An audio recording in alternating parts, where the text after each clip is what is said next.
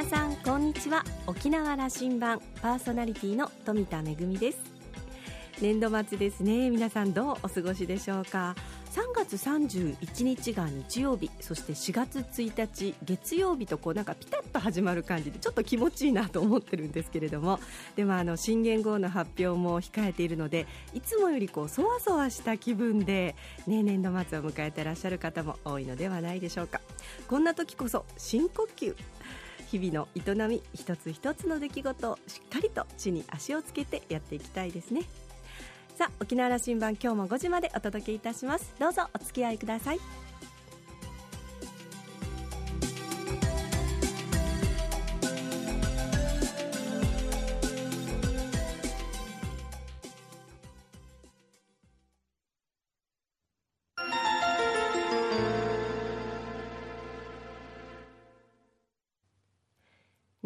港のどこかにあると噂のコーラルラウンジ。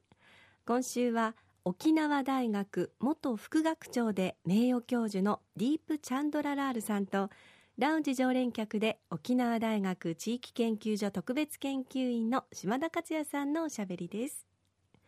チャンドララールさんは1952年スリランカのご出身です。留学生として来日。神戸大学大学院を修了し文学博士の学位を取得されます。2000年から沖縄大学に勤務。国際コミュニケーション学科教授を務められ2013年から2017年までは副学長に就任。一昨年の退任後は名誉教授となります。社会言語学の視点から多言語多民族社会マイノリティといった社会課題の研究に取り組みます。学生たちには言語コミュニケーションの奥深さその重要性を説いています。また沖縄スリランカ友好協会を立ち上げ沖縄とスリランカの交流促進に努めています。2週にわたってお話を伺いますが今週はスリランカのお話を中心に伺っています。それではどうぞ。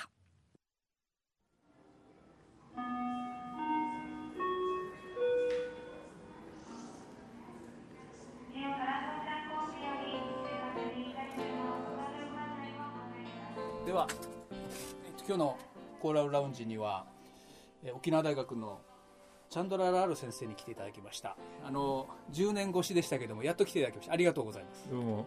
よろしくお願いします。よろしくお願いします、はい。やっぱね副学長時代というのはなんとなくお声かけにくくてあ遠慮しておりました。あ はい、えっと副学長を退任なさったのが、えー。もうもう一いや去年かえーいえ一昨年ですね。一昨年。えーはい。2年。はい。はい。今あの名誉教授として、はい。えっと大学では今あの講義は週に、週に2回はい、講義どういう講義をを、お持ちになってますか？えー一つは私のお本当の専門で、えー言語コミュニケーションという科目ですね、えー言葉に言葉によるコミュニケーション、うん。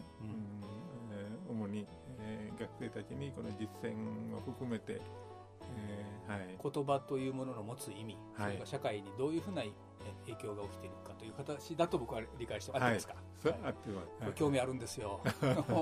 ラジオってやっぱ言葉のねあのメディアですから言葉で、はい。はい。そういうことですよね。はい。もう一つは、えー世界の宗教、私がまあ宗教と関わり私の人生がうん宗教とまあ仏教ですけど関わりが深いですね、えーいろんな宗教にも関心持ってえーいますので、えーこのお科目も、えーもう、えーなぜ人間に宗教が必要かというところから始まって、えー中東の方ではいろんな宗教ができてまたあアジアでは、えーインドを中心にえーいろんな宗教が、はい、できたそういうふうな背景から、えーでそれぞれの宗教の特徴、えー紹介して、まあ、主にはやはり、えー日本の、えーにも関係ありますので仏教のおことを紹介しますね。はい沖縄大学の国際コミュニケーション学科らしいあの科目ですねそうですね。スリランカの話を聞かせていただきますけども、はい。はい。えっと、私のあの常識大変遠い国でしてねやっぱり、うんあのインド洋インインドの横にあってインド洋に浮かぶおそらくあのリゾート地もあって、はい、えー、と紅茶の産地で、そうですね。はい。えーというイメージですがあの、はい。そこから送りの紹介をしていただきますけども今人口はどのくらいですか？えー、2000万ぐらいですね、2000万人。はい。あの産業が今発展途上にあるところで、はい。えー、と経済はすごく良くなっていってますよね、はい。あの少しご紹介くださいあの一一時的にはあの、うえーちょっと混乱な状況もありましたけど、えー今はあー本当に、えーあの平和で、えー政治も安定していて、えー経済的にはあーこの伝統的にうん昔からあったあー紅茶それから宝石産業とか、あーありますけどうんそれ以外にもえー今宝石というのはその自然の鉱物がこう出てくるわけですか、はい。何が出てくるんですか？もうあのダイヤモンド以外にあすべてはい。銀。はい。あのサファイアとかはいそそれ山から出てくるんですな。そうですね。表には紅茶があって掘ると宝石も出てくる、ははい、い、えー今は、うん。あの輸出用のうん産業も、まあ、繊維工場ですね、えーえー服を作って、えーヨーロッパにもうんたくさん輸出してます。はい。あの人口2000万人ぐらいというふうに言った時に、でインドというはい。隣にその海峡を迎えにあの大国があって、はい。インドはもうその中国の人口をここそうかという13億ぐらいの人口になってきているというふうにあやっぱりはい。迎えにインドがあるとそう意味でしょうけど、あはい。どうでしょう？こういう聞き方でいいですか？こうインドとの違いとはいいう意味。あのルーツはあの大陸から来た人たちということになるんでしょうね。そうですね、はい。まあ、スリランカ原住人もはい。原住民もいましたけど、えーほとんど、えーそういうふうなえーインドから渡ってきた、えー人々が、えーいろんな時期にいろんなえー地域からも来た来ましたけど、主に、えーその北の方からあー来た。インドの北の方から、はい。えーえースリランカのそのお集落それから、あ王朝を作って、えーこの仏教を中心に、えーその文化をあ発展させてきましたんですね。うん。はい、あのそうだ。ラジオ聞いてる人もスリランカというよりもまだ正論という言葉が記憶に残ってる人も多いかもしれませんね。はい。あれ国名が変わったのは何年になるんですか？えーあれは1972年ですけ72年ど、うんこれはあのセイロンというのは植民地時代に使われていた名前ですね、えー欧米人が使った名前でで独立したのも独立したのは1948年ですけど独立した時はまだセイロンでしたんです,、うんね。私が生まれる時もセイロンでしたね、えーその後はあやはり、えーその、えー植民地のお名乗りがまだ、あーあっていろんな改戦があって土地政策とか政治もあの共和共和国という形をおになりましたんですね、その憲法が改正されて。でその時点で、えーセイロンからスリランカに変わりましたね。元の名前に戻ったということ。大英帝国のその植民地時代のはいイメージを変えなければというふうな国民的な意識もあったんでしょうありね。ましたね、はい。はい。あのこということはインドと同じ時期の、えー独立になりますか？はい、そうですね、えーインドはあー47年で、スリランカは48年ですね、えー同じ時期に独立運動をやっていました、インドの影響もたくさん受けました。はい。1972年の国名の変更ということは、はい。えー沖縄があの日本に帰る年と同じ年ですね、そうですね、うん。新しい再出出発をしたということもはい、同じ時期でありますね。そうですね、島国でありと。はい、はい、あのチャンドラーロ先生は、えーそのえースリランカで大学の先生をしておられてはい、そしてあのおその留学のためにとあの学位を取られてで大阪に来られた。はい、でそこであの、えー大阪の大学で学び、えーと何年に沖縄にということになります。はい、えー大阪あーの生活は長かったけどね、えーえーね、日本に来たのは1983年ですね、えーそれから15年間大阪にいて、えー沖縄に来たのは98年、はい。やっぱ日本に行くというきっかけはどういうふうに生まれるんですか？えーまあ、一番うんはその大学教員の時やはりえーまだ大学院のうん資格学位ももらっていなかったので、えー大学院の資格をもらう必要があります当時は、まあ、当時だけではなくて今も多くの人々がイギリス、アメリカ、オーストラリアなどに、まあ、言葉、あ英語うん通じるので困らないので、えー行きますけど私は日本語を選びました。えーそのスリランカは、はい。あの公用語は公用語は言葉ですよね。じシンえっとシンハラ語とあのタミル語というもう一つの言葉もあります。はい。でも国民はほとんど英語は？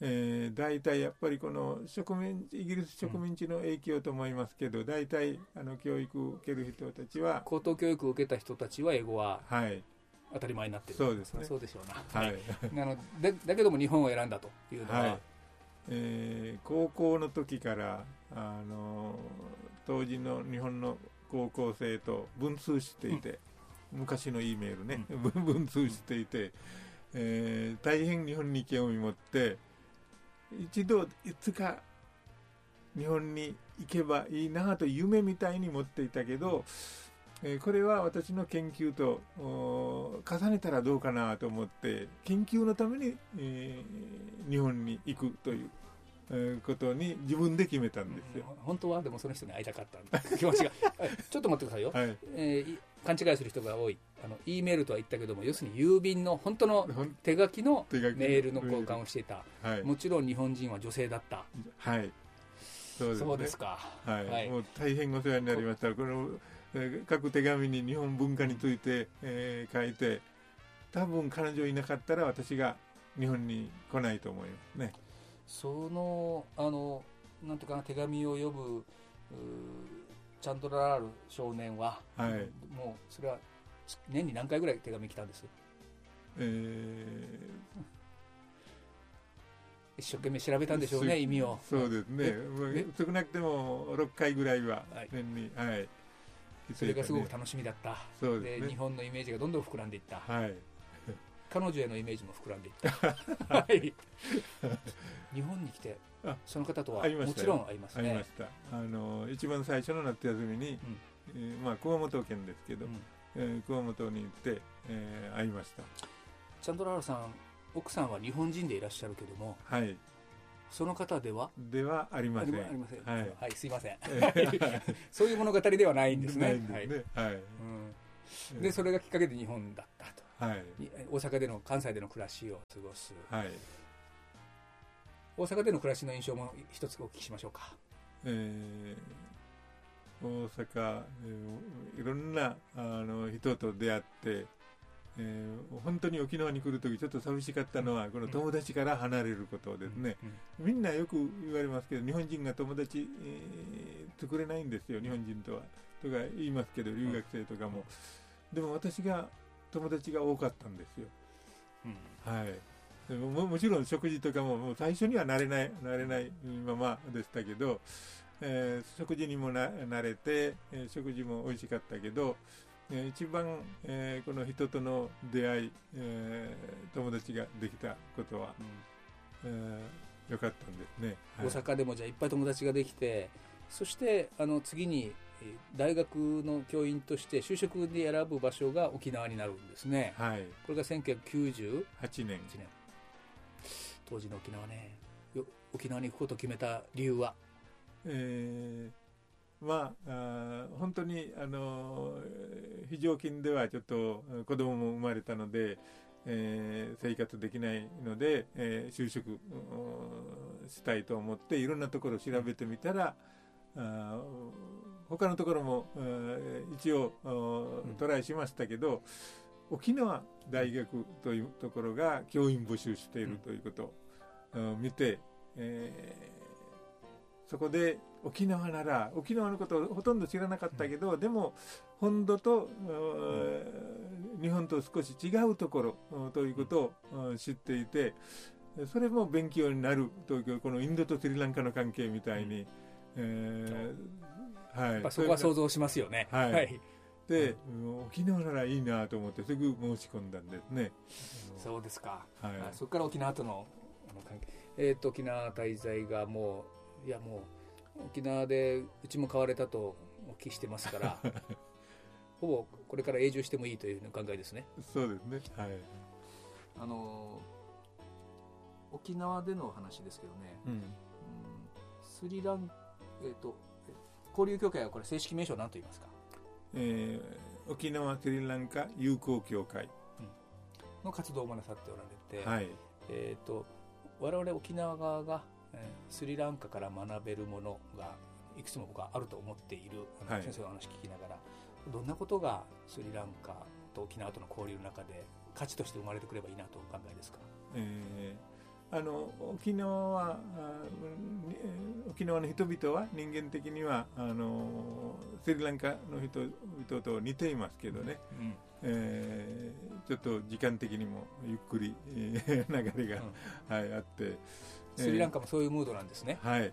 はい、えー、ただあの私が思うのはこの、えー、日本で沖縄も変わらずあの働き方とか、えー、家庭の生活とか見るとスリランカの方がもっとゆとりがありますね、えー、経済的にはあそんなあ豊かではないんですけど、えー、家族に対して、えー、サービスがあ当たり前みたいになっていますね、えー、家族と過ごす時間があ多いですね、えー、そういうふうなそれからあこのコミュニケーションのやり方も全然違ってもっとリラックスした、うん、あユーモアとか交えた、うん、あコミュニケーションが多いですね。スリランカの方は。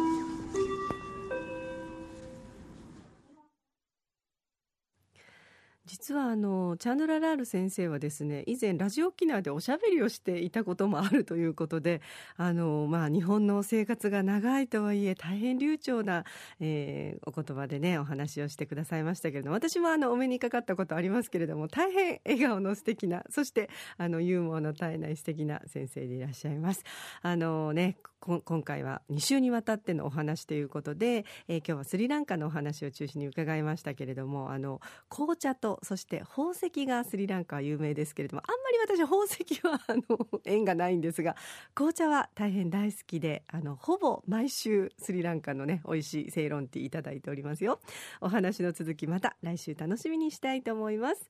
今週のコーラルラウンジは沖縄大学元副学長で名誉教授のディープチャンドララールさんとラウンジ常連客で沖縄大学地域研究所特別研究員の島田克也さんのおしゃべりでした。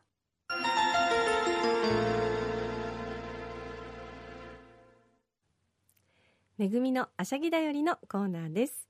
今日は男性舞踊家公演蓬莱3のご案内ですよ、えー、大変これ人気の公演で3回目を迎えました。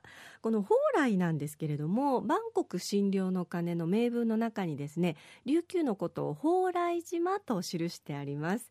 沖縄の豊かさを受け継ぎながら高めていこうというまあ公演名に込めまして3回目の男性舞踊家公演蓬莱3が開催されます。今最も注目を集める、えー、若手そして中堅の、えー、琉球舞踊の舞踊家男性舞踊家の方6人が勢ぞろいということなんですよね、えー、赤尾治さん加賀津道彦さん佐鍋義和さん大浜信明さん玉木匠さん上原隆弘さん、まあ、あの琉球舞踊ファンからしますとキャーッとこうあの本当に黄色いあの、ね、あの声援が聞こえそうなそんな公演になっておりますけれども今度の土曜日4月の6日昼夜の2回公演になっています。お昼の公演は午後1時から夜の公演は夜6時から、えー、それぞれ30分前会場で国立劇場沖縄小劇場での公演となっています。3部構成になってまして第1部は創作舞踊そして第2部はそれぞれが古典象踊りをお届けいたします。昼の部と夜の部演目が違うのでこれはもうあの両方の公演みたいなと思いますけれどもそして第3部は素踊鳥蓬莱です。あの普段ですとこう役柄のね衣装とかそれから頭飾りなんかがあったりしますけれどもそういうものをすべてそぎ落としてシンプルな、えー、お衣装で、まあ、あの踊りに集中できると見る側の楽しみもありますしでもあの踊る側にとってはね本当にこう紛争に頼らない、まあ、あのちょっとドキドキの えー、公演になるかと思いますけれどもぜひご覧いただきたいと思います。前売り券一般3500円、えー、当日は、えー、前売りの残席のみの販売となります、えー、ぜひ、えー、お問い合わせはシアタークリエイト090-3074-8295 090-3074-8295番。そして県内各プレイガイドでどうぞ。めぐみのあしゃぎだよりのコーナーでした。